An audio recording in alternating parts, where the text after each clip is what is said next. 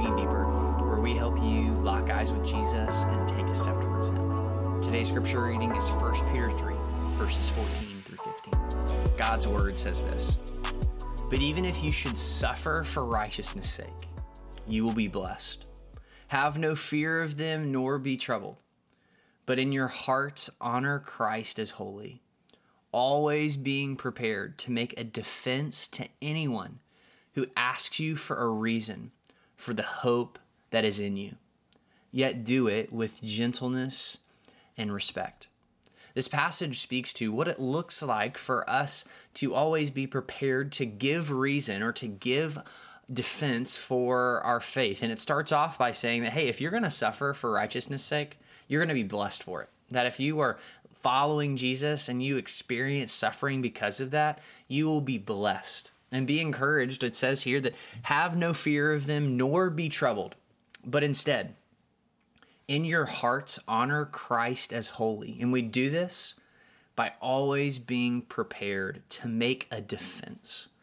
That we are to be prepared to tell anyone at any time of the hope that that is in us. When I was in graduate school, I had a professor who tell, told me that I need to be prepared to pray, preach, and die at a moment's notice. That we, as followers of Jesus, need to be prepared to tell somebody of the hope that we have in Christ. I just want you to imagine, let's just say that tomorrow, as you head to work or you're in one of the different spaces and places that, that God has you, and someone comes up to you and says, I notice that there that you have a hope that is in you. What's that about? What would you say? Would you be able to give a defense? Would you be able to provide a reason? Would you be prepared to tell them about the life, death, and resurrection of Jesus? Because this is what this passage is calling us to do. And I love that, that Peter provides a little bit of nuance. He even says that we're supposed to do this with gentleness and respect.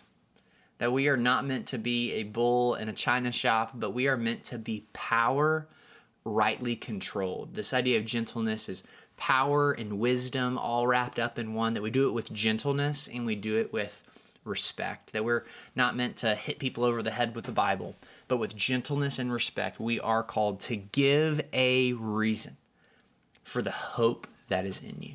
So today, may you maybe take some time to, how would you?